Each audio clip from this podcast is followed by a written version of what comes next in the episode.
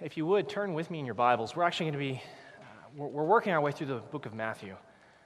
It, has been a couple of weeks since I've been up here, so let me just refresh your, your memory of where we're at. We're actually in Matthew chapter 10. We're working our way through verses 2 and 4. We're looking at the 12 apostles.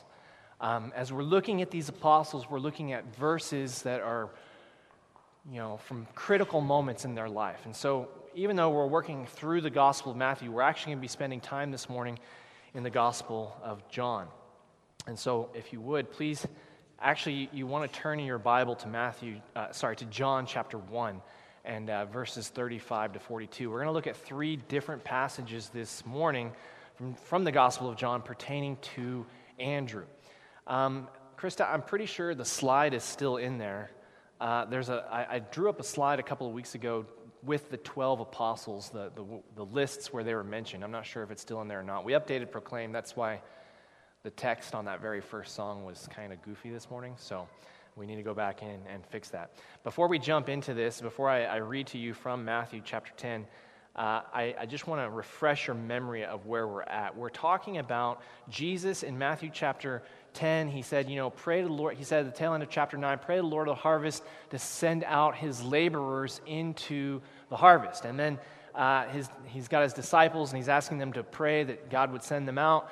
And this is the list that then comes in Matthew chapter 10, verses 2 through 4. There's 12 apostles Simon Peter, Andrew, James, John, Philip, Bartholomew, Thomas, Matthew, James, the son of Alphaeus, Thaddeus, and Simon Cananaeus. And we worked our way through those names briefly a couple of weeks ago. And uh, we notice uh, right off the bat as we look at this that there's a, a rough grouping here. It's not rough, it's pretty precise. There's three groups of four.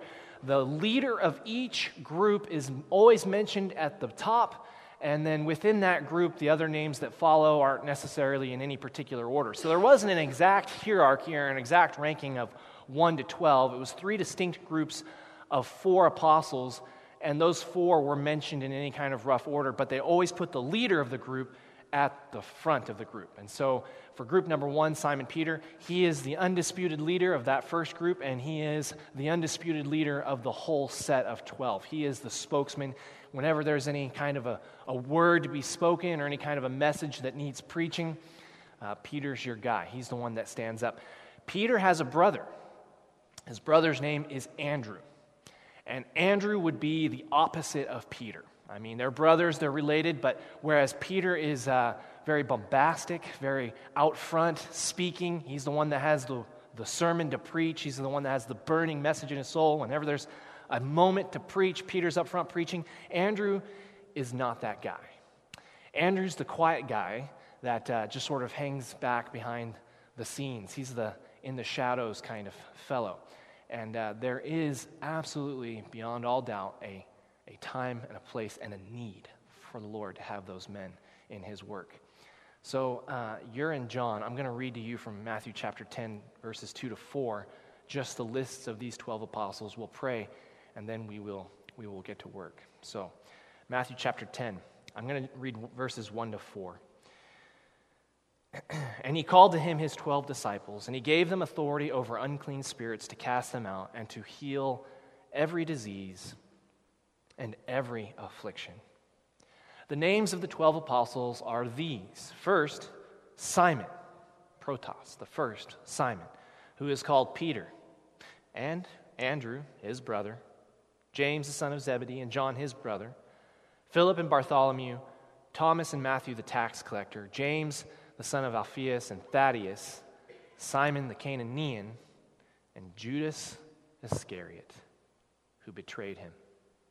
Let's bow for a word of prayer.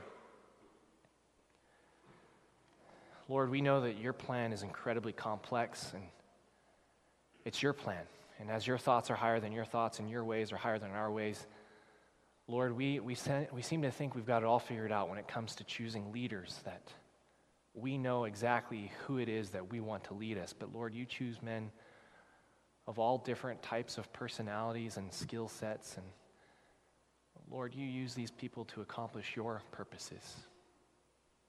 Father, as we consider these 12, I pray that you just remind us that we are not the one in charge, that you are. That you are appointing individuals to serve in unique roles and in special circumstances to accomplish miraculous things. Father, help us to understand that. And help us, Lord, as we look at Andrew today, to understand for those of us in this room who might be an Andrew, that we would find our place in your plan. Father, show us beautiful things from your word. As you chose Andrew, Lord, I pray you would choose some of us in here today who are Andrews to do those small but important tasks that advance the kingdom. We love you, God. We ask these things in Christ's name. Amen.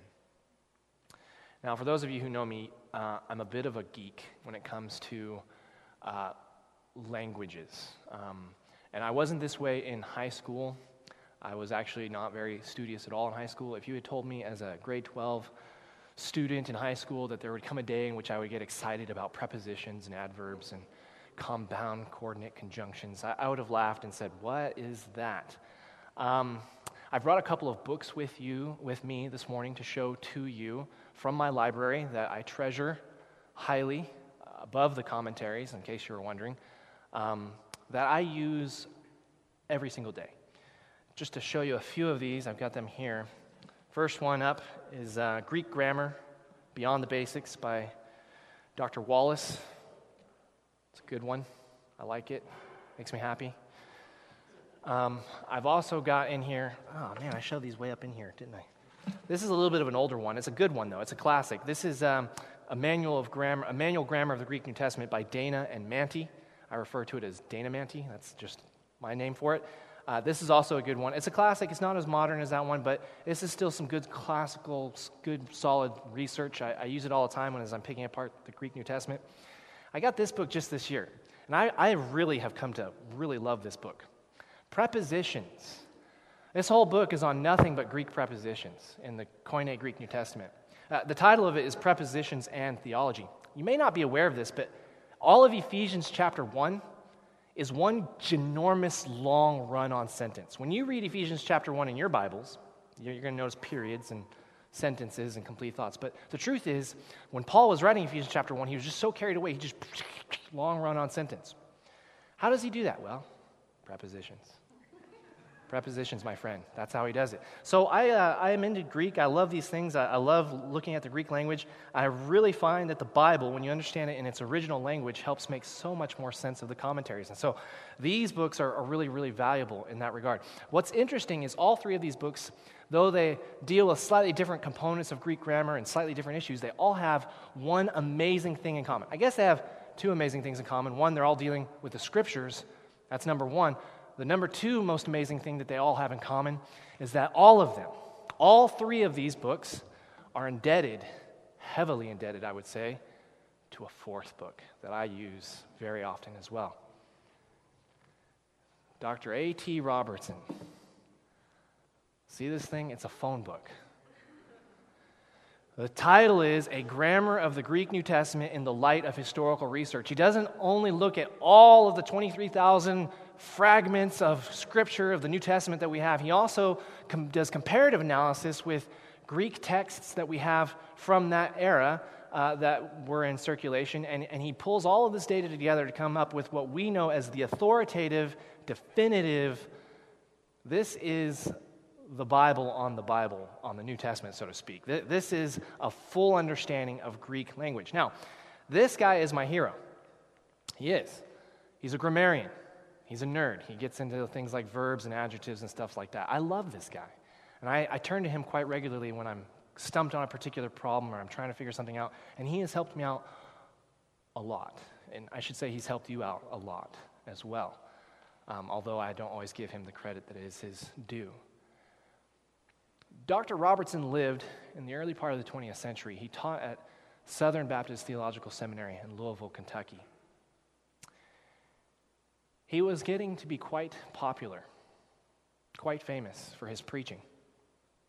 In fact, he was getting calls and invitations from all over the southern United States to preach and to speak at conferences and to come and address conventions and different gatherings of Baptists. At the time, there was a man there who was the president of Southern. His name was E.Y. Mullins. Dr. Mullins was the president of the seminary. He was, in terms of the seminary, he was the top dog. Dr. Mullins was a little bit jealous of Dr. Robertson's the fame that he was getting and the way that people were turning to him for leadership and asking him to explain the scriptures. So Dr. Mullins in 1911 issued a policy directive, a memo towards all the staff in which he said, You will not be permitted to speak at different conferences or different conventions. You will not be permitted to have any leadership in the Southern Baptist Convention at all. Your role is here at the seminary. You will teach students. I will be the one to go and speak at conventions on behalf of the seminary, not you. That's a rough paraphrase, but that's pretty close to what he said. Now, there were a number of notable scholars at the time that uh, sort of chafed at, uh, at this decree. In fact, the history books show that four rather prominent faculty left as a result. We're not going to stand for that. We want to go, we want to preach. That's God's calling on our life. Dr. Robertson did not leave, he stayed at Southern. He stuck it out and he became Dr. Mullins' closest friend and confidant, his counselor. He willingly submitted to the policy that Mullins put upon him. He forsook preaching engagements. He forsook going out and being involved in other leadership positions in the convention. And he stayed behind and he stuck it out with Dr. Mullins and he advised him. Now, what's interesting to this very day, you can go to my library bookshelf, and you can go to any other pastor's library bookshelf. You'll find commentaries, you'll find theological books. Dr. Mullins wrote several theological books as well. But every book you find, whether it be a commentary on some passage of Scripture, whether it be a, a text dealing with the linguistic aspects of the Greek New Testament, you'll find Dr. Mullins is almost never referenced. And you'll find in most pastors' libraries, they won't have any of Dr. Mullins' books on their shelves.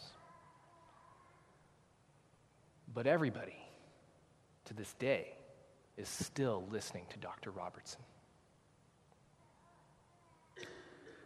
Rather than competing with Dr. Mullins for the limelight,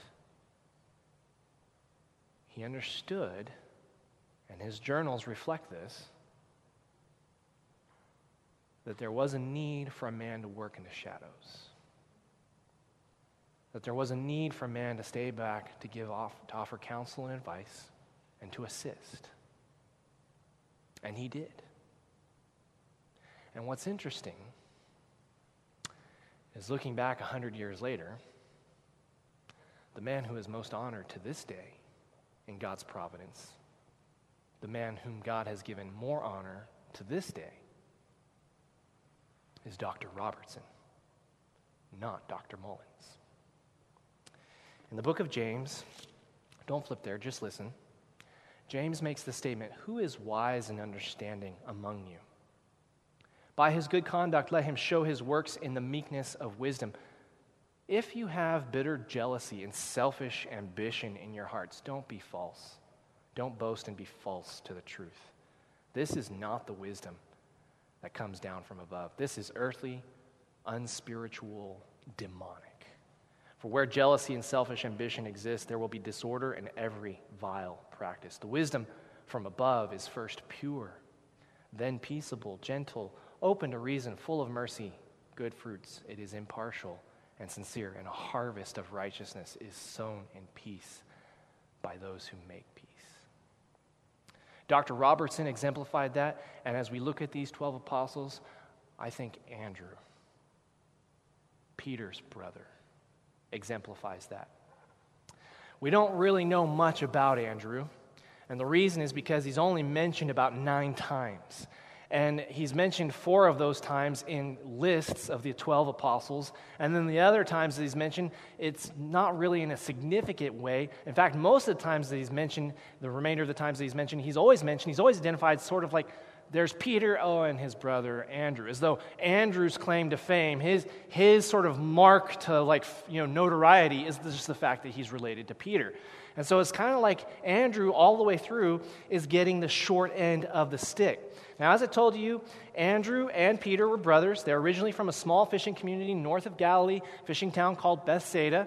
At one point in time, they inherited their father's fishing business. They decided to relocate their fishing business from the small town of Bethsaida to the larger fishing community of Capernaum.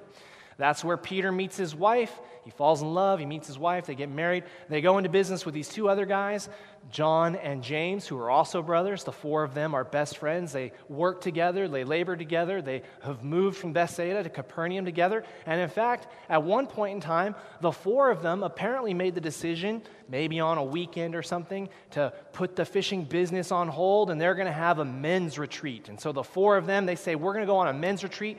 We're going to just park the boats for a weekend and we're going to go on down to the wilderness where there's this guy preaching. His name's John the Baptist. And we're going to go on a little bit of a spiritual retreat and we're going to go hear John preach. And so they did. They traveled the wilderness. They hear John preach. They're awed by the preaching of this Baptist. They, they like what they hear. They're convicted in their hearts. They realize that they need to make a straight path for the Lord. They become followers of this Baptist guy. Now, they couldn't have followed him all the time because there's bills to pay, there's life to be lived, and they've got a fishing business they've got to get back and forth to. So they're sort of making these treks back and forth from the wilderness back to Capernaum where their boats are. And as they're doing this, on one particular occasion, they're hanging out with John. And John tells them, You know that guy I've been preaching about? You know that Messiah I've been telling you is going to come?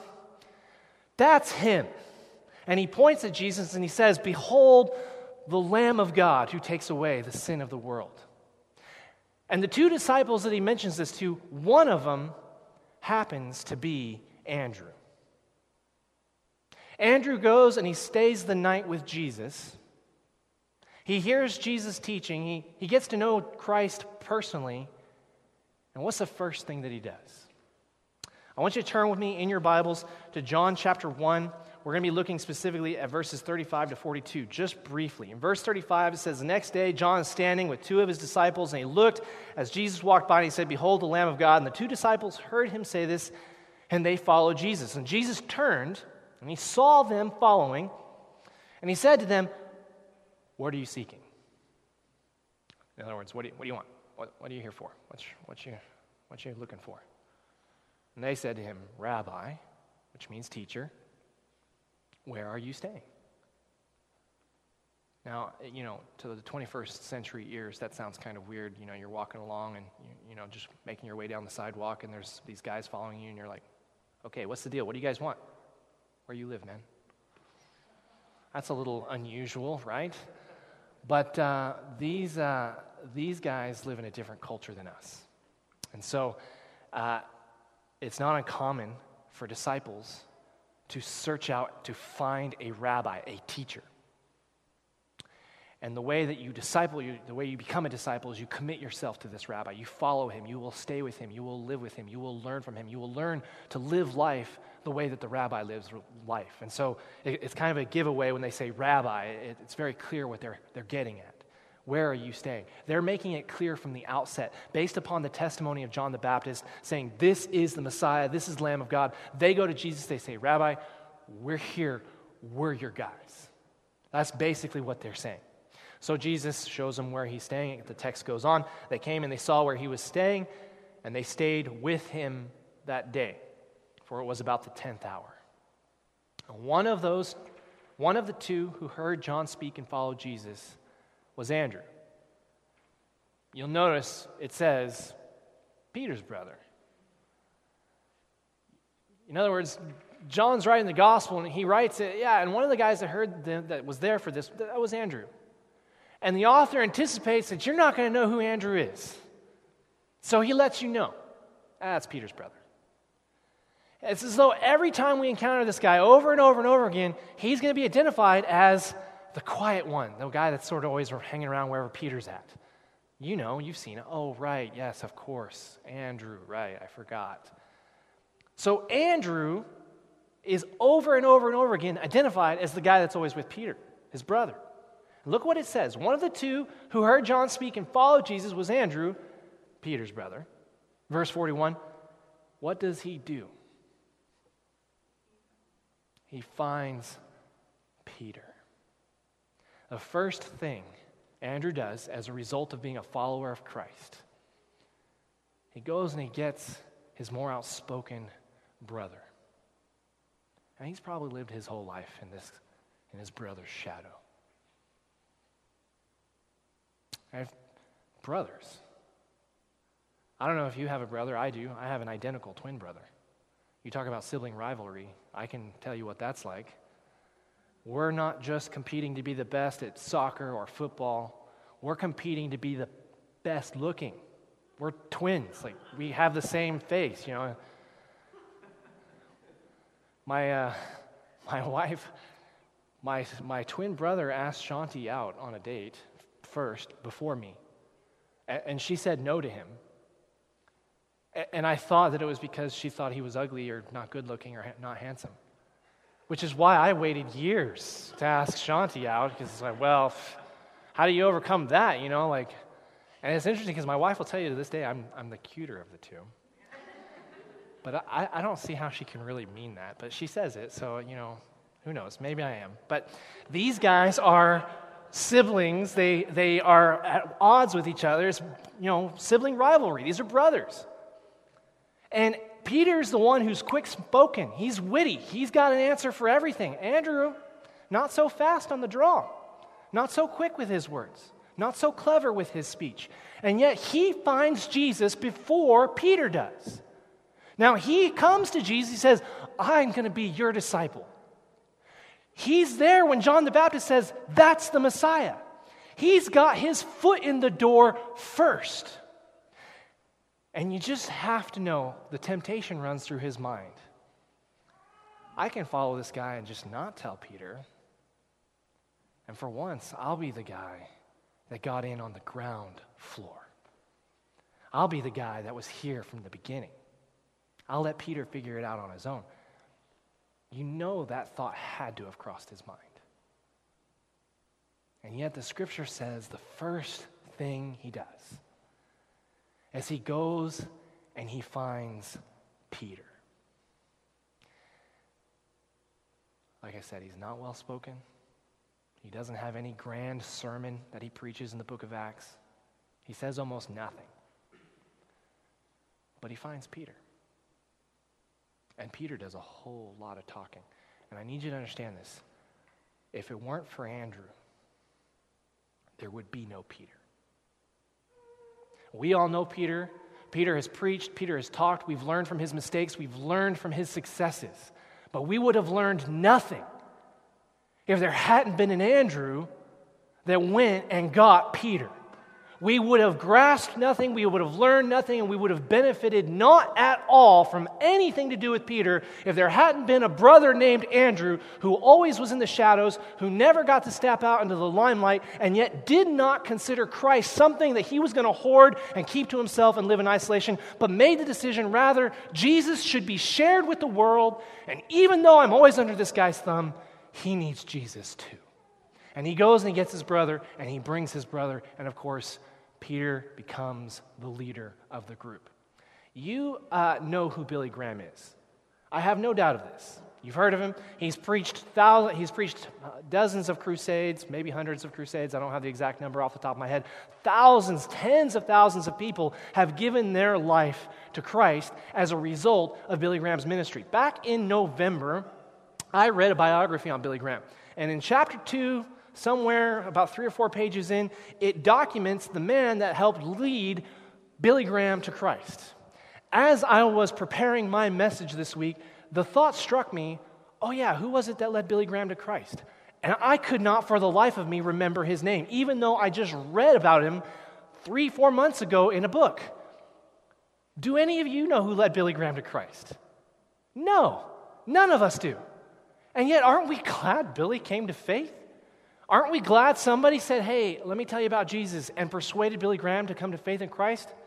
If not for that no name, who I've actually read about, and yet even now I can't even recall his name, if not for the no name, thousands of people would never have come to faith in Christ.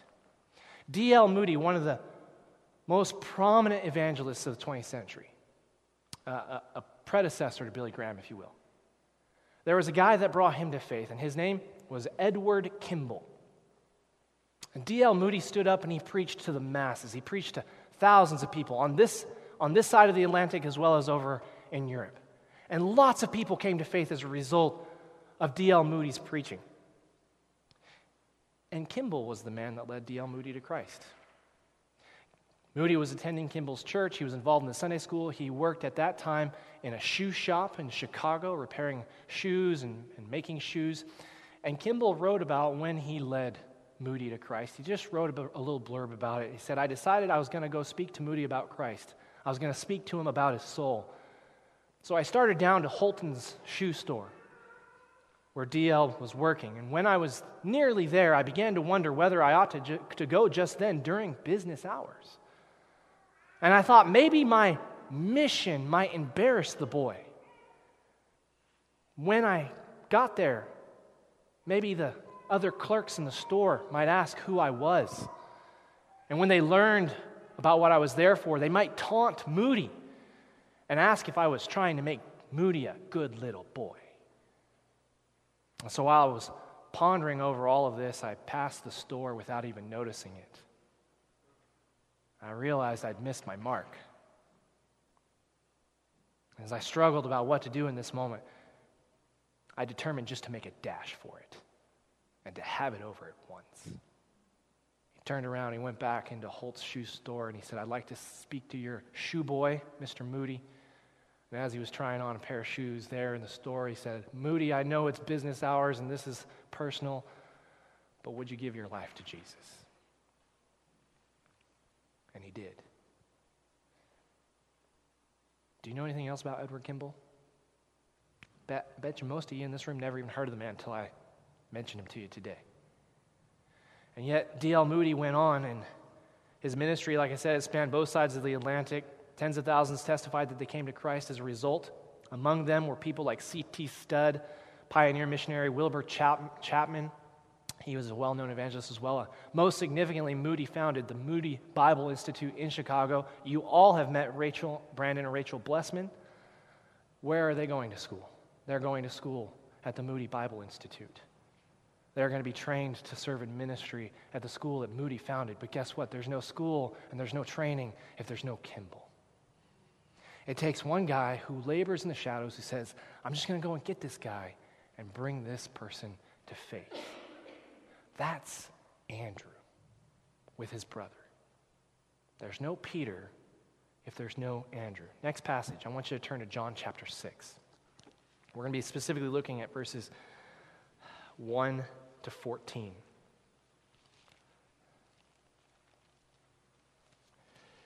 Of course, you're all familiar with the feeding of the 5,000. It says in John chapter 6 After this, Jesus went away to the other side of the Sea of Galilee, which is the Sea of Tiberias, and a large crowd was following him because they saw the signs that he was doing on the sick. And Jesus went up on the mountain, and there he sat down with his disciples. Now, the Passover, the feast of the Jews, was at hand. Lifting up his eyes then, and seeing that a large crowd was coming toward him, Jesus said to Philip, Where are we to buy bread so that these people may eat? Now, Jesus already knows what he's going to do. The very next verse says, He said this to test him, for he himself knew what he would do. In other words, Philip, we got a crowd here.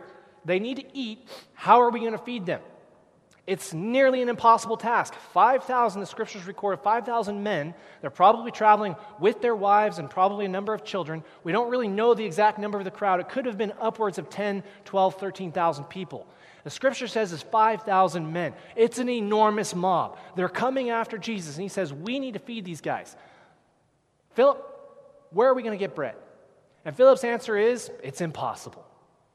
His statement is, if you'll look in verse 7, Philip answered him, 200 denarii would not buy enough bread for each of them to get a little. In other words, it doesn't matter how much money we have, we can't possibly buy enough bread just for them to have a morsel. Now, Jesus already knows what he's going to do. So the question that he's directing towards Philip is, what are we going to do? And it says specifically he's asking this to test him. Now, guess who's about to show up? Andrew. He has found a boy that has a couple of loaves and some fish. Jesus says, Philip, what are we going to do? Philip says, It's impossible. It's impossible. Now, these guys, they're riding high. They got this massive crowd of people following them five, 10,000 people. They're looking all of this with wide eyes and wonder. Wow, we're really doing this. We're really impacting the entire nation of Israel. They're seeing the big picture. Andrew is noticing a young boy. Don't miss that. In this room, we say, I want to do great things for God. I want to make a difference. I want to go out and I want to preach to the masses. What about the old lady that needs help moving her refrigerator? What about the youth group that is always in need of volunteers and people to serve? What about the children's ministry? And I know all of those things are often not glamorous, and you are not thanked for the labor that you do. And yet, when the masses come, it's a little boy that has just what Jesus needs to save the day. It's a child, somebody that would be in our children's ministry. And while all of the others are looking at the grand gathering, it's Andrew who can spot the little kid in the crowd. And notice, he's got a couple of fish, a couple pieces of bread. Philip, what are we going to do? I don't know. Looks impossible. You think a couple of fish and some bread is going to feed this crowd? No. Andrew grabs the boy, he brings him to Jesus, and I want you to notice what he says. One of his disciples, this is verse 8, Andrew, again, in case you didn't know, Simon Peter's brother, he said to him, verse 9, There's a boy here who has five barley loaves and two fish. In other words, he's got some food, Jesus. Now, he wouldn't have brought the boy to Christ if he didn't think that Christ could do something with it. But at the same time, he doesn't want to presume. He's not trying to force Jesus to take a course of action that maybe Jesus doesn't necessarily want to take. Jesus asked the question How are we going to feed these people? Let's not kid ourselves. This man's been healing people and performing miracles for years now. He clearly has the desire and the intention to feed them. Philip, where are we going to get some bread? Philip, it's impossible. Andrew, this kid's got some food, but it's just a little. But this kid's got some food. In other words, Jesus, here's a guy, he's got some food, little boy. Just a little, but I know you can do miracles. His faith was expectant. And of course, the scriptures make it perfectly clear now there was much grass in that place, so the men sat down, about 5,000 in number, and Jesus then took the loaves, and when he had given thanks, he distributed them to those who were seated.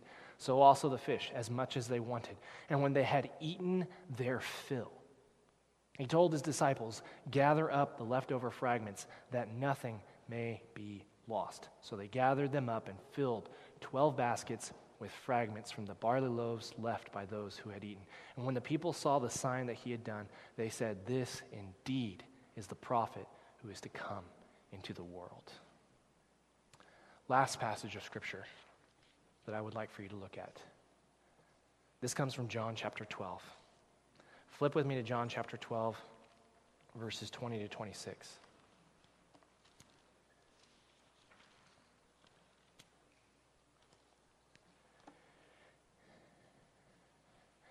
Andrew gets Peter, brings Peter to Christ. Andrew gets a little boy, brings a little boy to Christ. We've now run the course three years, full time ministry. The moment is approaching which Jesus Christ will now be crucified and give his life for the world. They're in Jerusalem at the Passover. And it says in verse 20 Now, among those who went up to worship at the feast were some Greeks, Gentiles. Of course, we're familiar that there's a little bit of prejudice, we could call it racism, amongst the Jewish people. They don't like to hang out with Greeks, they don't like to hang out with Gentiles. They think that they're the elite, the chosen ones, and, and so they don't associate. But these Greeks want to see Jesus. It makes the statement in verse 21 these came to Philip. Now remember, Jesus asked Philip, Hey, how are we going to feed all these people? Philip's like, It's impossible. Well, he learned his lesson.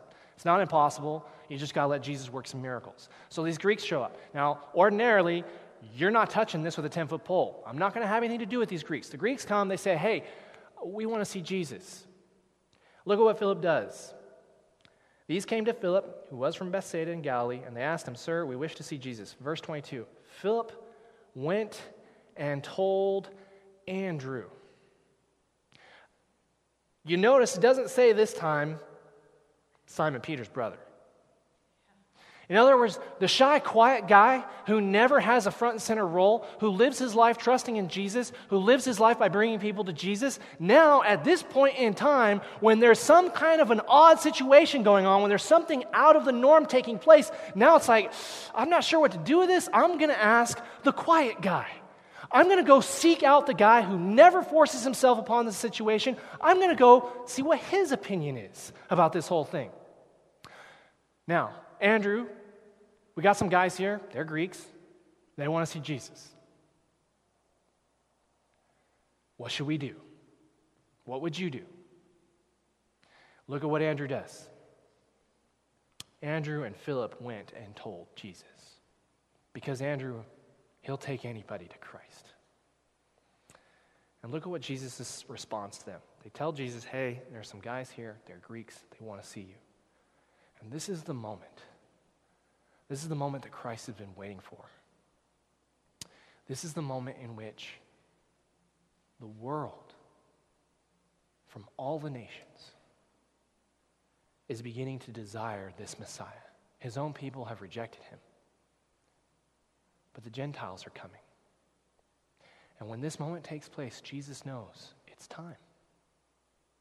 It's time. The moment has come, he's going to be crucified. Andrew comes to him. He says, Jesus, there's some Greeks here. And look at what Jesus says to Andrew. If you're Andrew, and for that matter, if you're any of the other disciples, any of the other apostles listening to this, you better believe Jesus is saying something to Andrew that they're all taking note of. The hour has come for the Son of Man to be He's talked to them about it. He's told them it's coming. He has said, There's a moment in which I'm going to be crucified. They're going to kill me. Peter has said, No way, never going to happen. Stop talking crazy talk. Andrew comes to him and he says, The Greeks are here. And he says to Andrew, It's time. Truly, truly, I say to you, in case you're wondering, the you there is in the singular. He's speaking to Andrew. All the other disciples are listening, but he's got a word for Andrew. They're listening in, but he wants Andrew to hear something. And some of you are here, and perhaps you're an Andrew. Perhaps you're not the guy that likes to be in the limelight hear what Jesus says to Andrew. I say to you, unless a grain of wheat falls into the earth and dies, it remains alone. You're quiet, you're an introvert, you don't like to get out in the front and center on the stage, you don't like to make a spectacle of yourself, you prefer to stay in the shadows, and you come to Jesus and you're like, Jesus, there's some guys here that want to see you. And his statement is, it's time. And then he says, if you don't die, you'll stay alone. Now, Andrew prefers to be alone. He prefers the quiet. And Christ's statement to him is if you don't die, you're going to stay alone. In other words, it's not good to stay alone. You need to die. But what does that really mean? He explains. If it dies, it bears much fruit. So the root to fruit is to die. If you're alone, you're not producing fruit. You have to die to produce fruit. If you don't die, you'll stay alone. So aloneness is bad, isolation is bad, being by yourself is bad. You want to produce fruit. Fruit is the antithesis of aloneness. In order to produce the fruit, your way of life, the way you look at life, has to come to an end. You die and you produce fruit. Whoever loves his life loses it. And whoever hates his life in this world will keep it for eternal life. If anyone serves me, he must follow me. And where I am, there will my servant be also. If anyone serves me, look at this last phrase the Father will honor him.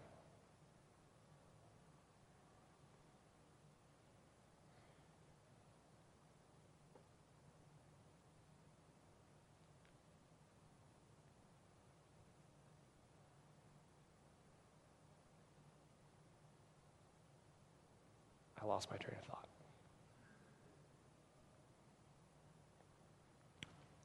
Isolation is not what God has called us to. In Genesis chapter 2, verse 18, God looking at Adam says, It is not good that man should be alone. This is God's judgment.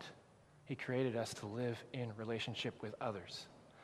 It's hard for us to understand because of the broken world in which we live, but the truth is that we were made for relationships. We were made to live in community. The whole human race is built upon the notion of family. It's built upon the idea of togetherness. And yet, as a result of sin, we don't like that as much as we sometimes prefer to be by ourselves. Now, Andrew is an introvert, just like you and me, just like some of us in this room. He doesn't prefer to be front and center. And yet, he's following Jesus, and he's bringing people to Jesus. And when he brings these Greeks to Jesus, Jesus says to him, Andrew, if you don't die, you're going to stay alone. Death is the means to producing fruit. And so, what Jesus is saying to any of us who are like Andrew, this desire for isolation, this desire to be in the shadows, if we insist upon that, if we insist on being by ourselves, if we don't try to stretch ourselves and grow in relationships with other people, if we don't try to bring people to Jesus, which Andrew is already doing, if we do not make it our mission in life to serve God by finding our joy in the joy of others coming to know God, if we don't produce that kind of fruit, we're going to die. I mean, that's at the heart of what he is saying here. Aloneness Isolation is the enemy. Being alone is not what Christ wants. He wants you in community. And to do that, you have to die to yourself. Now, it's really easy for me by myself in my lazy boy recliner with my remote control in my hand and my Dallas Cowboys playing on the TV to think that the world is wonderful. I like it. Have my Twinkies, have my coffee, have my cowboys, have my lazy boy. And when people come into that world, it's annoying. I'm being honest. You're watching it. Somebody comes in, hey Josh, how's it going? Mm, turning the volume up. I hope you're picking up on these signals I'm sending here, you know. Now, I have the opportunity of watching the Cowboys lose or having a relationship with someone, relating to someone, investing in them, potentially learning from them, potentially helping them grow deeper in their walk with Christ, potentially them helping me grow deeper in my walk with Christ. the Cowboys are going to lose anyway. You don't have to laugh that loud, Krista. I mean, come on, man. Like, she's a Broncos fan, in case you didn't know. The truth is, there is more joy in the people in that room than any other pursuit that I could have apart from them. And that's what I need you to hear, even in our everyday activities, whether we go to work, whether we go to the grocery store, whether we are watching the Cowboys lose. We're meant to be together. And some of us struggle with introversion. And some of us say, you know, I could never possibly be a great leader in the church. I could never possibly do great things for God because I'm a shy person. I'm quiet. I don't like to be on the front and center stage. If that's your mentality, then you're going to die alone. I know it's uncomfortable. I know that some of us don't like to get out of our comfort zones. I know that we don't like to go and talk to people about Jesus. I know this. I'm one of those people. I'm telling you because Jesus is telling you. The fruit is wonderful to step out of your comfort zone, to say no to the Dallas Cowboys or to whatever it is you'd rather be doing, and to say yes to the person across the street from you, or to the family member that has come to visit unexpectedly, or to the coworker that has stepped into your office that needs to borrow some staples from you. It doesn't matter what you're doing, and it doesn't really matter whether or not they're interrupting you. That's not the important thing. God is in control of all things, and those people have been brought into your life and will you invest in them? It's not just about the tasks that you have to do, and tasks are important. I'm a task oriented guy. It's about the people that are on the journey with you. If you step away from your task, whatever it might be, and pour yourself into someone and bring that person to Christ, that will be very hard for you if you're an introvert like me. And yet, that person that you're pouring yourself into, that person could very well be the next Peter, the next Billy Graham, the next Moody. We read about Kimball, and he's afraid. I, I, don't know if I should do this. Should I go in? It's business hours. Eh, it's a thousand and one reasons not to go.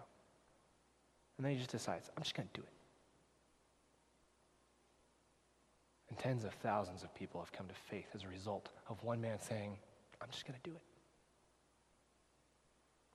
And so you're here today, and I know that some of you are like, I could never tell anyone about Jesus. Just do it. Just invest. Just pour your life into them. And you have no idea what they're going to become. And you have no idea what it will look like for that person if you can invest in them and pour your life into them what they will look like five, ten years from now. Be like Andrew. Even if you're not talented, you can still bring one person to Christ. Between Brenham and College Station, there's this town called Independence, Texas. Uh, a little bit out of the way off this dirt path is this place called Washington on the Brazos. It's where the Texans won their independence from Mexico where Santa Anna signed the uh, peace accord with Sam Houston. I was working in Brenham. Shanti was going to school in College Station. I was driving back and forth visiting her on the weekends. And along Highway 5, as I said, halfway between Brenham and College Station, there's this little town called Independence. And just up the road from Independence is this little tiny shop on the side of the road called Roses, the Rose Antique Emporium. It's a rose garden. It's got hundreds, thousands of beautiful, amazing roses. People don't go there for the roses. On the fields all around this shop are literally millions of bluebonnets. That's the Texas state flower. Beautiful flower. And, and, in the springtime, right around this time of the year, when the bluebonnets start to pop up and start to come out, people flock because it's literally blue as far as the eye can see all the way up these hills. And, and everybody likes to put their kids down on these bluebonnets and take pictures of them in, in, in these fields of flowers. And they're absolutely gorgeous. And so Shanti and I like to poke around, look at old things, antiques and whatnot. So we, we went to the Rose Antique Emporium and we looked around the little antique shop there. And we were just kind of wandering around, looking at the flowers. And we wandered out into the fields and we just went up for a hike up this one, this one uh, hill. And on the backside of the hill, we came down, there's a little brook. Well, it's interesting because on the backside of the hill, there are no bluebonnets. It's not a bluebonnet to be seen anywhere. We came down to the brook and we saw one little bluebonnet on the edge of the water. I tell you, it was beautiful. It was amazing. It's probably one of the prettiest blue bluebonnets, if not the prettiest bluebonnet I had ever seen, all by itself, there on the water. And as Shanti and I were standing there, I was holding her hand, and I was looking at this bluebonnet, and I thought to myself, that's a pity. Little bluebonnet all out here, all by itself in the middle of nowhere where no one's ever going to see it. And I thought to myself, God, why, why did you put this bluebonnet out here in the middle of nowhere? Where no one can see it. And God's response to me was, I see it.